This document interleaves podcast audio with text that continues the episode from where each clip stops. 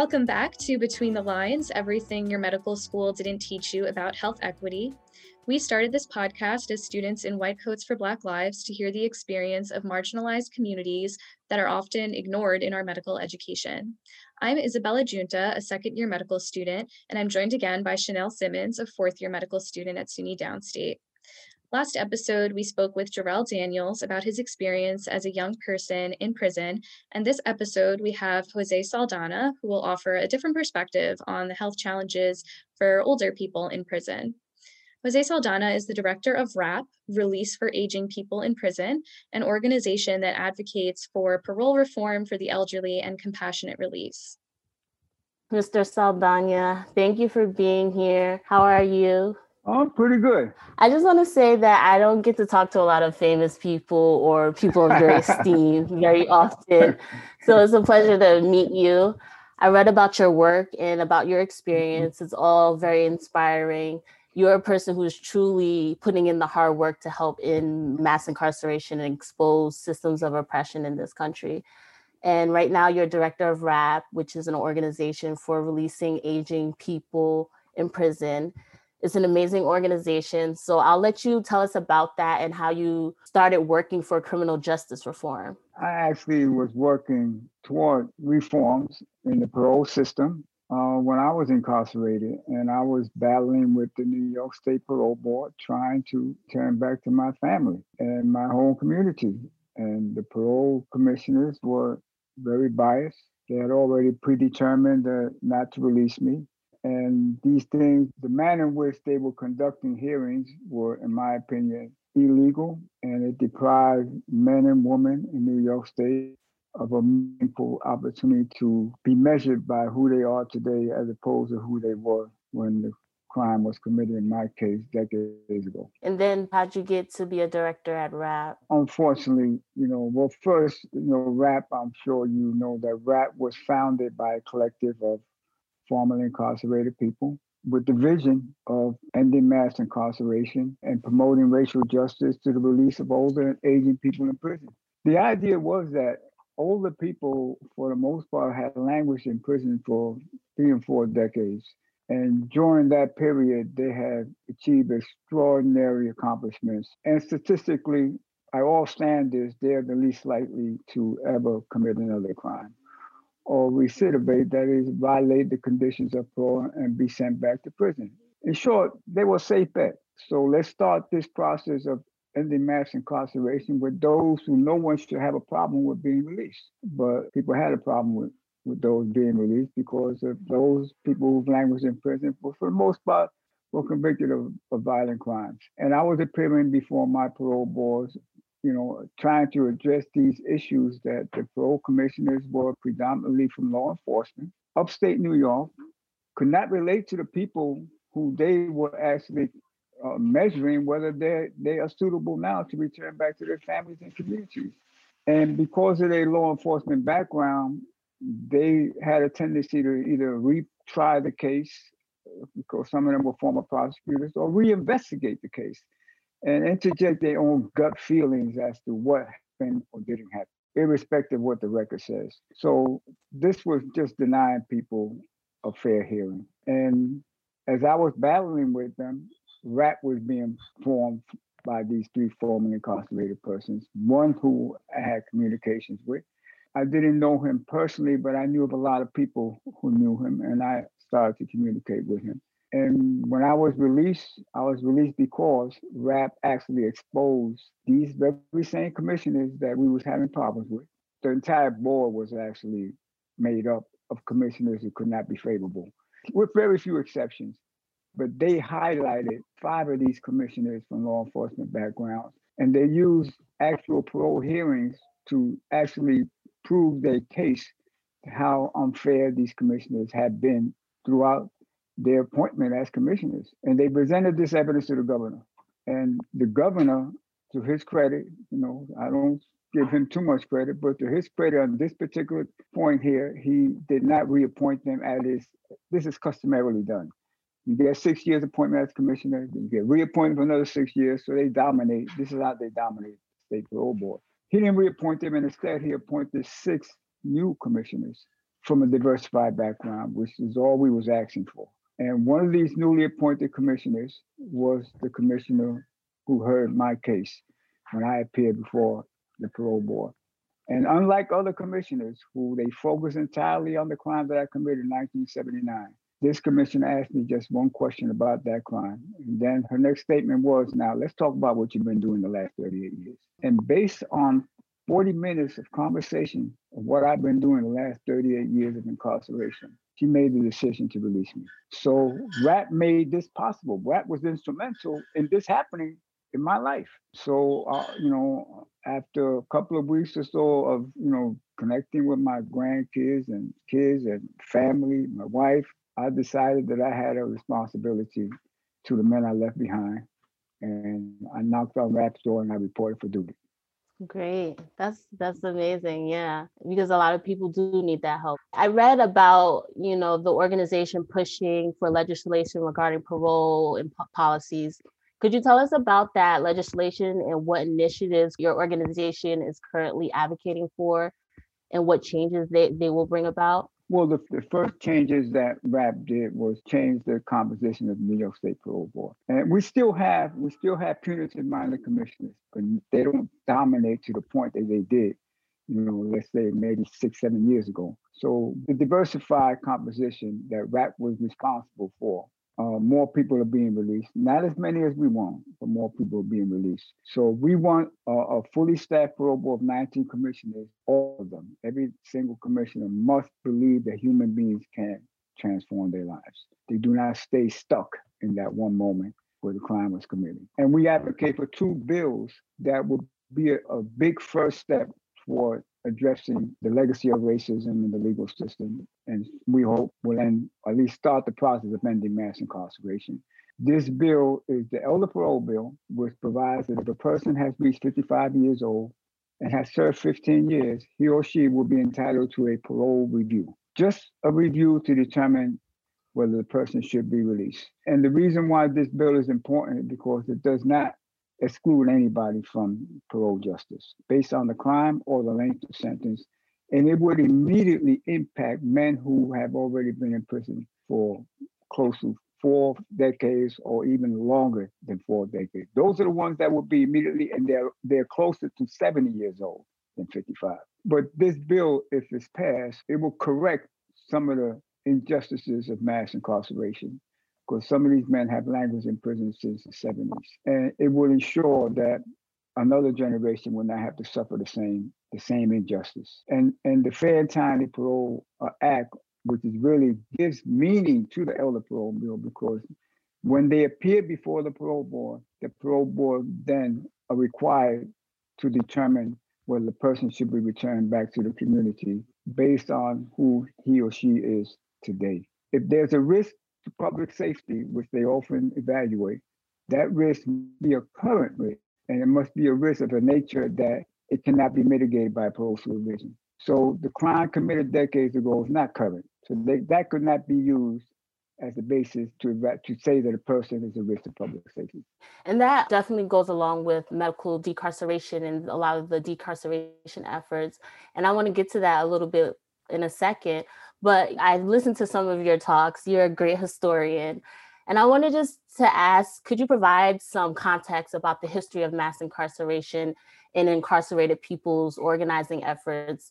The only thing I know about is the Attica uprising that happened in the 70s that was a response to the growing frustrations with the substandard conditions in America's prisons. So I wonder what has changed since then. Could you tell us about that history? Yes, a lot of people mistakenly think that mass incarceration started with the war on drugs. You know, we know the war on drugs was actually a war on people of color. But mass incarceration started long before then. So the war on drugs, we talk about the 90s mass incarceration is the final solution to the movements for racial and social justice. You know, we're in the 60s, in the early 70s, and even back before the 60s, there was movements promoting racial justice in our society, social justice in our society, addressing the marginalization of communities of colors. And the leaders of this movement were very dynamic people, and they actually had communities all over the country listening to their voices. So mass incarceration started by trying to isolate these leaders and in some cases assassinating them, whether it was direct orders from the FBI or whether the local police departments took it upon themselves to assassinate these leaders in the Black Panther Party. You know, the Brown Berets Party of, uh, of Chicanos, the Young Lords Party, of which I was a, a member of, and, what they did is they tried to neutralize the support for social and racial injustice. They tried to neutralize this support by criminalizing the communities that were supporting these movements. And this is the origins of mass incarceration. This is why it was important for the United States government and governments across states of the United States to participate in this effort to neutralize leadership and then neutralize support for these movements. And this is why we find we see the prison population skyrocket from in New York from nine to 10,000 at a one point to 72,000. And across the country from just, you know, barely 100,000 to two and a half million across the country. And the vast majority of these people that were incarcerated are people of colors, the indigenous people, what they call the American Indian movement was the subject of this racist scheme of mass incarceration. They were the subject of COINTEL and the subject of assassinations and imprisonment for life. A lot of these life sentences were the result of the policies of mass incarceration. Even life without parole, the 100 years to life, just imprisoning people for the duration of their life as an example so no one else would follow them. And, at one point, Edgar Hoover actually said that there must never be another Malcolm X. Yeah, wow, that's powerful. As you know, I'm a medical student. I have two of my colleagues here with uh, me, and we wanted to have this discussion because we wanted to learn more about healthcare in correctional settings. And I believe you call it the crisis of healthcare in prison that's a good way to describe it. I think it's a very important issue because many of the patients we encounter have been incarcerated or have a close fam- family member who who has been incarcerated. Medical school doesn't teach us how to confront those real world problems our patients face. You were in prison for quite some time. What were some of your experiences with seeking healthcare in prison? Well, uh, let me first say that in the last 10 years, over a thousand men and women have died in in New York State prisons.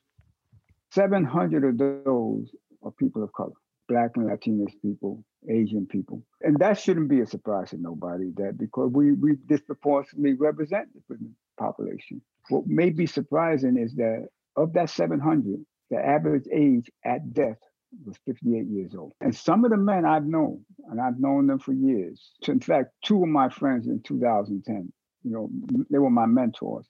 One was 58 years old, the other one was 59 years old. And every time I would hear that someone died at such an early age, it would always be cardiac arrest, you know. And so I started becoming involved from the very beginning. I was involved in, super conscious of my health, you know, because I already knew those who came before me have already schooled me that if you don't take care of your health, no one else will. So we come into prison this is the reality. Uh, COVID 19 did not expose the substandard or the disparity of healthcare in our communities. It always existed. Now everybody knows because we're, we're disproportionately represented when it comes to their fatalities, whether outside or inside of prison. So we come in already having inherited substandard healthcare. Now we come to a super substandard healthcare system. And the thing about prison is that prisons are designed to punish. They're not designed to heal. They're not designed to save lives. Prisons are designed to punish. So, in a simple trip to triage or the sick call process, what we call when you have when something you feel something is wrong. I mean, doctors will tell you if you feel pain, that's a sign that something is wrong. So you feel something is wrong with you, you go to to a nurse a triage nurse and you try to explain to this triage nurse what you're going through, what your body's trying to tell you. And over you is a correction officer or two that interferes with that initial process of being seen on a medical interview. So you already automatically see that your medical treatment is going to be interfered by someone who only thinks about security. And this is the very beginning where you realize that, and, it happens over and over again. You know, you could have had a bad fall on a football field, on a basketball court, and and you go there, and no matter how much you complain, that you know you think this is broken, you can't put pressure on it. You're given an ace bandage. and some Tylenol. And this is the routine. This is the, the how, how, they deal with it. Mm-hmm. My next question was gonna be, why do you think the quality of care is so poor? But you know, you just just made a great point that even in the first encounter, you're with there with a correctional officer, and that breaks down the trust that we as medical students are taught that we have to do. We have to build rapport with the patient.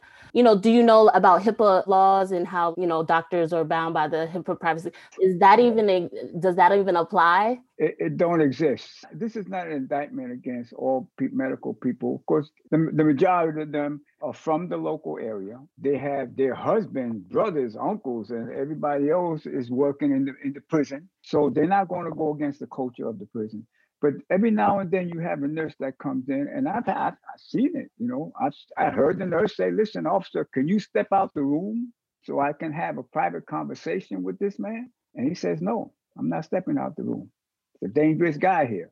You know, they don't care about HIPAA. And this is the culture. The culture is not to heal, the culture is to punish. And they don't care whether we live or die. And some nurses are genuinely into their profession. But over time, the culture just wears them down. Mm-hmm. So I don't know if you have experience in different like correctional settings, but what are some differences in the healthcare that you've seen across the institutions, say jail versus prison and you know state versus federal level? I didn't have a lot of personal experiences because when I first went to a, a federal, I went to a federal prison, then I went to the state prison. When I first went to a federal prison after I was convicted in 1980, I ran into someone who knew someone that I, I knew, and you know, he schooled me and he told me, gave me this advice. He said, he asked me if I had a medical dictionary. And I said, no, I said, get one. He said, get a Stewart medical dictionary. He said, and read it. Every time you have some time, read it because whenever you have some symptoms, read about these symptoms and what they can possibly be and take care of your health. And I did that. It helped me to prevent myself from actually getting sick. I try to exercise regular. I try to eat as best as I can. I try to not indulge in health risk activities and all that. But even then, as you get older, you know, you're going to feel some ailments. You're going to feel your body just breaking down. So I will go down. I used to work out a lot. I used to run a lot. I will go down. I had knee problems. I had elbow problems from lifting weights and I will go down and, and ask, you know, listen, what, what's going on here? I think I got arthritis. No, you don't have arthritis. You're too young for arthritis. Now I know I'm feeling a lot of pain in my elbows, you know, and that's frustrating, you know. And then when I started telling about what the medical dictionary says these conditions are, you know, the correction officer gets involved and says, "You, you're a doctor. You, trust if you're a doctor, and you can treat yourself then." You know, they started get trying to intimidate the nurse into not, you know, taking my, my, my condition serious. And that's just with everybody else. You know, some most people won't even go to the nurse. They would just handle it. And we come in not in the best of health, first of all. So now, whatever ailments we have, we have high blood pressure, we have diabetes, for the most part, it will get worse before they start actually addressing this issue. And sometimes it, leads to even worse, worse condition than just diabetes or high blood pressure. Because by the time they actually take it serious, you're in a bad state. Yeah. So that is very important because there's longer sentences now because of what you were just mentioning, the drug laws and stuff. So what are some of the challenges of people with longer sentences and maintaining their health and their chronic conditions and managing their chronic conditions? They have a well, this is a recent development in New York State prison systems that, you know, everybody gets the same meal. You know, everybody gets the same t- child, we call it. Everybody goes to child and gets the same thing. Then they started changing it they started calling an alternative menu. And then everybody that has a problem, if you have a, a high blood pressure, if you have a thyroid condition, if you have whatever condition you may have, you get an alternative. Everybody has an alternative. So that means that you have a what they a medical menu for every condition. a one size fits all medical menu. This is the, the, the major problem that they do not treat ailments differently. They call themselves treating all ailments in the same way. If you complain about a heart condition and you want to eat better, you go on the same menu that everybody else. So this saves money. The thing is that the medical is the most expensive bill in the Department of Correction because so many people are sick. I was in prison during the HIV crisis and I've seen the response. And this is an example that they were actually putting people in isolation who had the appearance of being gay because they identify gay men as being carriers of the HIV virus. So not no medical diagnosis. And then those who had symptoms, who were going trying to get treatment, were also isolated in a punitive manner. And this this is the same way they dealt with every other health crisis that was going on in the state prison system that I was in the hepatitis C crisis, they did the same thing. And people actually had to go to court, get a judge to order treatment because they just wasn't going to do it. It was too expensive and they just wasn't willing to foot that bill. Yeah, you're mentioning the economic impact of prison healthcare. And I know the privatization of prison healthcare has generated a lot of money. I saw somewhere it was $7.4 billion per year. Do you think it matters if healthcare is run by the state or run by private companies? If the state runs it, their major concern is security. They're not concerned with healthcare. This is why there is no what we call controlled substance medication being given to people in prison. In New York State, they stop all that. Anything that has a controlled substance, it doesn't matter what your condition is. You're not getting it. You know, there's certain medication that they will not give you either based on their notion of security or because the medication is too expensive. So now, if you have a private prison whose concern is perhaps more so in making money than security. So you have a double-edged sword now. You have the primary focus of making money off you and then security as opposed to just security being a state prison they're both bad, but one is just worse than the other. So I know injuries are things that, you know, require immediate attention. In your experience, what would it look like for a person who is incarcerated to receive care for an acute health concern, say after getting into a fight? Could you tell me how it would look like in the best case scenario or the worst case scenario? Well, I've seen, I actually seen cases where a person was actually bleeding to death mm-hmm. before the correction officers actually either called the nurses to come or the nurses took their time coming. People actually bled to death. They do not take things like that serious. They actually act like it's a it's a sporting game for them. You know, and this is the brutality of the system. You know, I used to work for the inmate grievance program, and I asked a nurse one day where a guy bled to death. So I said, you know, y'all could have saved that guy's life. And this is one of the better nurses. She told me that they were there not equipped. She said there's if, if they would have brought him into the infirmary in time, there was no one there to stop that bleeding because the artery in the leg, the back of the leg was severe and blood was just gushing out like a water fountain. She said that the, the, nurses on duty were not trained to stop that type of bleeding, put the clamps on the veins or whatever they had to do. She said they just weren't trained. What kind of qualifications do the medical staff need to have? Do you know? About, I, I, I, don't know, but it, it seems to me that if you can't get a job anyplace else in the medical profession, if you you know have problems in a hospital, whether it's public or private, you can always get one in a prison hospital.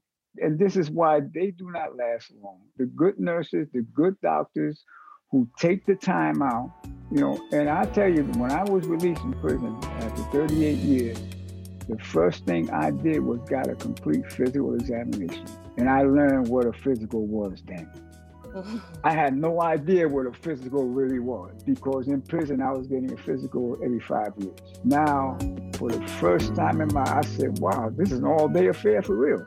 You know, it was so complete. You know, I was baffled by the completeness and thorough, and the fact of how the doctor was so involved in explaining what what he was doing. That never happened before, and for, for me or for anybody else to really get a physical and felt man. If I if I get a clean bill of health here, I'm confident that it really is a clean bill of health. So you said when you first got out, you went to get a full physical. What other services were available to you in transitioning out of prison? Well, you know, the, in transitioning, uh, there was very little available. First, I, am in a maximum security prison. The, the maximum security prison is not going to be concerned with reentry. They're not concerned with reentry services. You know, you get your your your prison ID, you go to the motor vehicle, get a state ID, you get your birth certificate, you get your social security card and that's it. The rest is up to you. You know, so Any everything help? that I've gotten, no, I mean, I, you know, I have family, so I was fortunate. You know, some men and women do not have the support of family. And another thing that is of grave concern is mental health. I've worked in mental health units in prisons. Uh, I was an escort for the blind, and I've seen it's total disregard. You, you talk about you know mental health services and these and these are the prisons that are supposed to specialize in mental health services. Mental health services is just neglect, disregarding the human being, neglecting that he exists, neglecting that he needs mental health services. They just really don't care enough to actually treat people. And I've seen the programs that they're supposed to have developed to treat men. I've watched, it doesn't help. It doesn't help at all. And they have fun with them that's the, the mm-hmm. inhumanity is that they have fun with them. You know, just looking at them acting up or, or, or doing whatever they do and making best of them. This is a system that is that is bent on cruelty to other human beings, and this is just what it is. Yeah, it's surprising because in Brooklyn, where the medical school I go to and my colleagues go to, it's in a very underserved part of Brooklyn. So a lot of the, what you're describing, I've seen, you know, that kind of taking of humanity to the patient. So it's interesting to see the, that similarity. I wanted to go back a little bit just to the medical because you brought it up, and I should have asked you then about the compassionate release um, and medical decarceration. The process for qualifying for compassionate release, I know, is extremely complicated. How is the decision made to release someone serving a long sentence, and what role does health status play in determining whether or not someone is granted release? In New York, there is no compassionate release. They have what is called medical release, and that's that's totally different. So we're dealing with something that is supposed to be based primarily on a medical decision, where this person cannot receive the medical care in prison that he or she needs. He should receive it, but there are exemptions, there are exclusions from this medical release. If a person was convicted of a particular crime that is actually cited in, in the law, then this person is not even qualified for medical release. And the process is so long that people actually die waiting for a decision to be rendered whether they should receive medical release or not. Compassionate release, and this is why we are asking the Governor Cuomo to intervene, because clemency would be compassionate release to those who are elderly with very, and a lot of them I know have very serious medical conditions. They are in their 70s and mid 70s. If they are infected, the likelihood of them uh, surviving a COVID infection very slim. So we are asking the governor to intervene and grant these people compassionate release in the form of a clemency. They would they would at least be free of the terror because men and women right now are actually living in terror that they will get infected and knowing that they may not survive. I also read that out of all the COVID cases in prison, Black people are still overrepresented and dying at higher rates than their white counterparts. Why do you think that is, and how has this pandemic impacted so criminal justice reform? Because prisons are a reflection of society. If, if mm-hmm. we are disproportionately represented by the fatalities of the COVID in our society, especially in the communities that are that are poor, the poorest communities of the state, then that will be reflected in prison, because mm-hmm. prisons, the medical treatment that we get in prison is worse than the poor quality of medical care that you know we are provided with in society. So if we address one, then we are addressing the other. We have to uproot the legacy of racism because it all boils down to race. If 75% of prisoners were white, we won't have this disparity. We won't be questioning whether the governor Cuomo should release more people. He will, but you know, we're talking about you know black and brown people who, for the most part, they have already been criminalized since they were kids, and they will maintain that label of dangerousness for their entire life until they go to the grave. I want to get your recommendations because uh, we're all future doctors here. What are your recommendations for physicians caring for someone who is formerly incarcerated? How can a healthcare provider or a doctor start the conversation and build rapport with someone who has been formerly incarcerated? I think the doctors should, and this is the same thing with, with an attorney, they should build trust through their professional ethics. And I, have had a doctor that was a very good doctor. She only lasted a couple of years. You know, she would always ask the CO to leave the room. And when he doesn't leave, she will stop the interview and go get his supervisor to ask, tell, listen, this guy here has a right to medical privacy. And I am asking you to respect this right and my right to be able to converse with him personally without being uh, someone hearing the conversation and seeing what I'm doing. You know, to do this, you have to be aggressive and respecting the rights of your patient. You just can't say, okay, yes, I tried, but you know, he won't leave. Once a doctor does something like this, it, the word will go around that this is a real doctor. We can now go see this doctor. Don't be afraid of the correction officer intervening. The doctor will respect and fight for your rights. And this goes a long way, and more people then will be reporting the ailments that that they are suffering in silence for the most part. How do we improve healthcare for people who were formerly incarcerated in, in the healthcare provided in prisons? Are there specific legislation, policies, or actions in New York City or state that healthcare workers should be aware of? I, don't know if, if there's any need for legislation because legislation takes so long to I think the governor, he had a stroke of a pen just like he, he did it for his own selfish interest. He pardoned, gave every incarcerated person that was paroled, not everyone, but there are a few exceptions that he didn't do it to. But for the most part, most people who have been released on parole, he gave them a limited pardon just to restore their voting rights. So he could do this with the stroke of a pen. He could do that, that everybody being released should be entitled to first Medicaid, Medicare for someone who is elderly, and that this person must be treated within 72 hours, must be seen by a primary care physician, you know, within a certain amount of period, so that, you know, whatever ailments he had will be immediately treated upon his release. Yeah.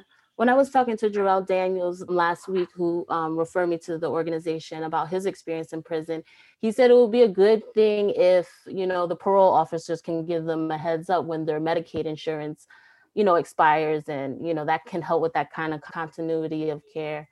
But those are great recommendations. You mentioned the good doctors in prison don't last. Why do you think they don't last? I think the good doctors don't want to compromise their integrity. Doctors you know when an mri is needed they can't order it without you know authority from higher up. And they're the, they're supposed to be our primary care physician but they can't order it unless some bureaucrat in Albany approves it. And sometimes they'll approve it, and some bureaucrat in Albany will disapprove it when the, the doctor who is treating you sees the clear need for it. And, and they get frustrated by just a CO intervening, you know, peeping in, you know, once, you know, when you're being physically examined, the doctor closes that curtain, there's a reason for that. She doesn't expect, or he does, they don't expect someone else to just open the curtain and just walk in and look around and stay there for a few minutes or for the duration of the interview or, or the examination. I think this frustrates a lot of good doctors and they don't want to compromise their integrity or they don't want to go up against a system that they feel that they can't they can't win that fight. So from what you witnessed, can you give us a picture of what some of the injustices are for someone who is dying in prison? You know, you have men in regional units, you know, which are terminal units. One person I knew, he was 87. You know, he would appear before the parole board You know, he had 25 years to life and he already had like 35 years in. That means he's been denied repeatedly by the parole board. He had dementia. And this is common, you know, in your 80s, you know, I, have seen, you know, other cognitive impairments. And he did not remember the crime. He just didn't remember the crime, you know, and he would say, you know, this paper saying that I did this, I don't remember. But if you say I did it, okay, I did it. So how do you hold someone there and deny him release in his condition because he fails to take responsibility for the crime? It's medically documented that he had dementia. So how can you do that? You know, what kind of person that makes you to just totally ignore that this person has some kind of cognitive impairment that doesn't allow him to remember what he did 40 years ago, 35 years ago. You know, and then there are men that dying of cancer, people that were dying of AIDS uh, or other disease, liver diseases, hepatitis related. They, you know, how can you just continue to say that these men are, are on their deathbed pose a threat to public safety? you know, this is the, the inhumanity of, of, this system, you know, and everybody is implemented, everybody's complicit in this. For a parole commissioner to say that this guy doesn't deserve to be released on parole because he fails to take responsibility for the crime he committed that he can't remember. Thank you so much, Mr. Saldana, for giving us so much insight and sharing your experience. We really appreciate it we will definitely keep in touch and continue to work towards a better future, especially for our aging and dying members in prison. Wow, Chanel, thank you for such a great conversation with Jose Saldana. He shared not only the horrors of his experience and of those he knew in prison, but also a lot of context about structural racism and why these problems exist. So what struck you the most, Chanel, from that conversation you had with Mr. Saldana? Yeah, I agree. It was very insightful. It was incredibly jarring to hear the extent of abusive treatment and the lack of value placed on incarcerated people's lives. The fact that there are people who have bled to death in prison and prison workers didn't bat an eye is the definition of deliberate indifference. From that conversation, it became clear to me that the prison culture and the environment facilitates death in part because of how the chronic health conditions are treated. The treatment is the same across the board. There's no differential diagnosis or individualized management plan. What makes any chronic health problem worse is not treating it, not getting the proper care, not getting a balanced diet or preventative care. Untreated chronic disease causes premature death and a poor quality of life. So, having a chronic illness on top of the stress that comes with being incarcerated seems like a death sentence in itself. That's so true. And for me, one of the things that he said that really struck me and really showed how lacking the healthcare was in prison was when he mentioned getting a medical dictionary. He basically knew he was going to be ignored and was going to receive subpar care, and he had to take it upon himself to do the job of the doctor and diagnose himself. Yeah, he basically became his own doctor because healthcare is virtually non-existent. Apparently, the doctors who can't get a job anywhere else can get one in prison. And I just wonder why that is. What are the standards or minimum qualifications for someone to be a healthcare provider in prison? So the standards seem to be a lot lower than for the general community. Though doctors trained in primary care specialties like family practice or internal medicine would be the best equipped to provide care needed in a prison. Oftentimes, it's specialists with a lot less experience with patient interaction, specialties like surgery or urology, then those specialists are often the ones providing care instead. Several of these doctors are not even board certified. So, for those of you who don't know, board certification is a process that requires having completed an eligible residency program, um, doing continued medical education and passing regular re-examinations. And while it's not required to practice medicine, it would be next to impossible to find a job outside of a prison without being board certified. There have also been several reports of physicians practicing in prisons after having committed serious medical errors or misconduct, even after prison officials are made aware of this history. Like we said last time in Corizon, there weren't even background checks being done.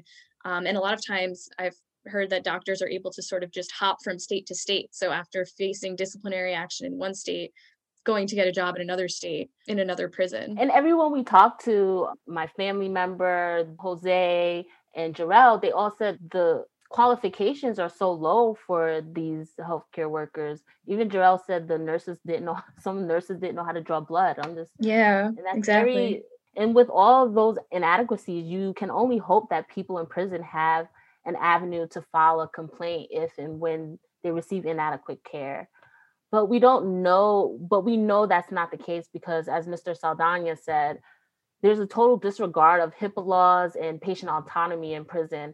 A federal law, the Prison Litigation Reform Act, which was enacted in 1996, requires a prisoner to exhaust the corrections agency's grievance system before filing a claim in court alleging negligent care, as their case will be dismissed if they have not completed the entire grievance process.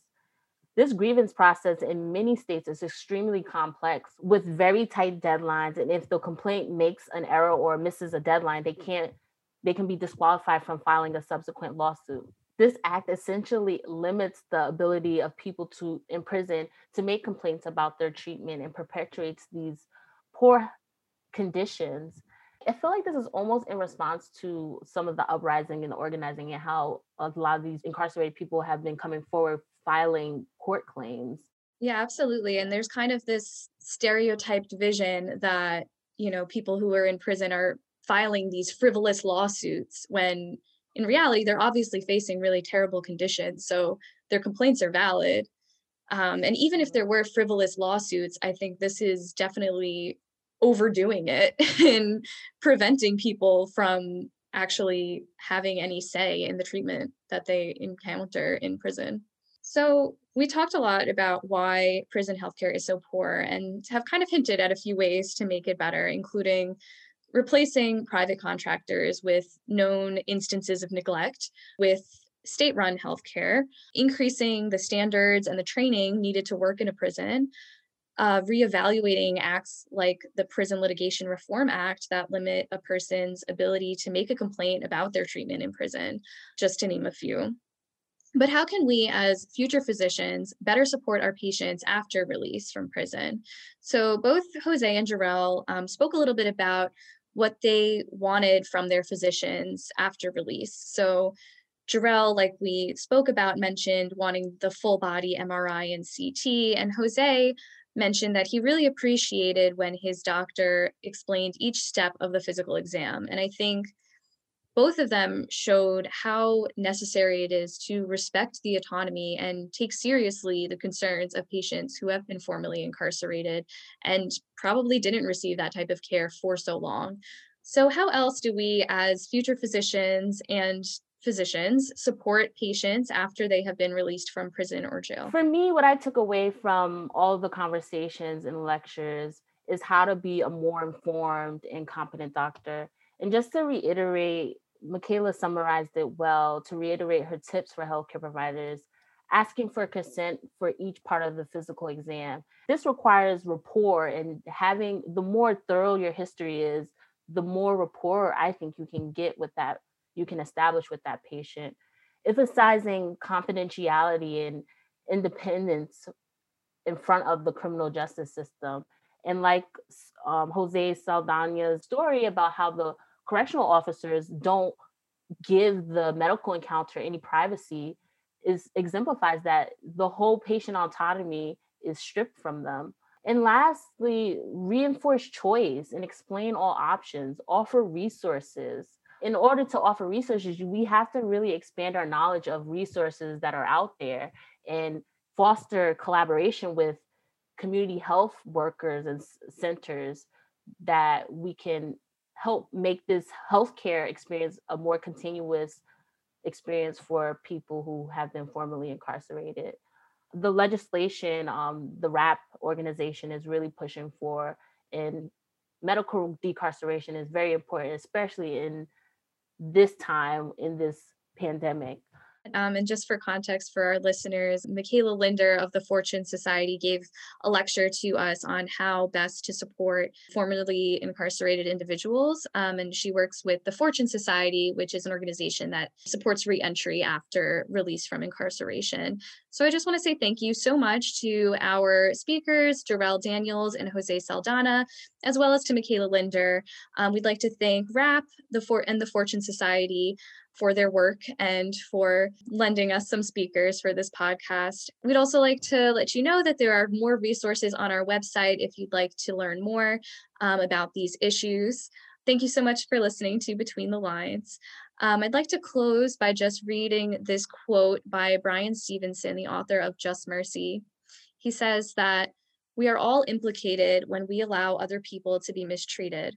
An absence of compassion can corrupt the decency of a community, a state, a nation. Fear and anger can make us vindictive and abusive, unjust and unfair, until we all suffer from the absence of mercy and we condemn ourselves as much as we victimize others. The closer we get to mass incarceration and extreme levels of punishment, the more I believe it's necessary to recognize that we all need mercy, we all need justice, and perhaps we all need some measure of unmerited grace.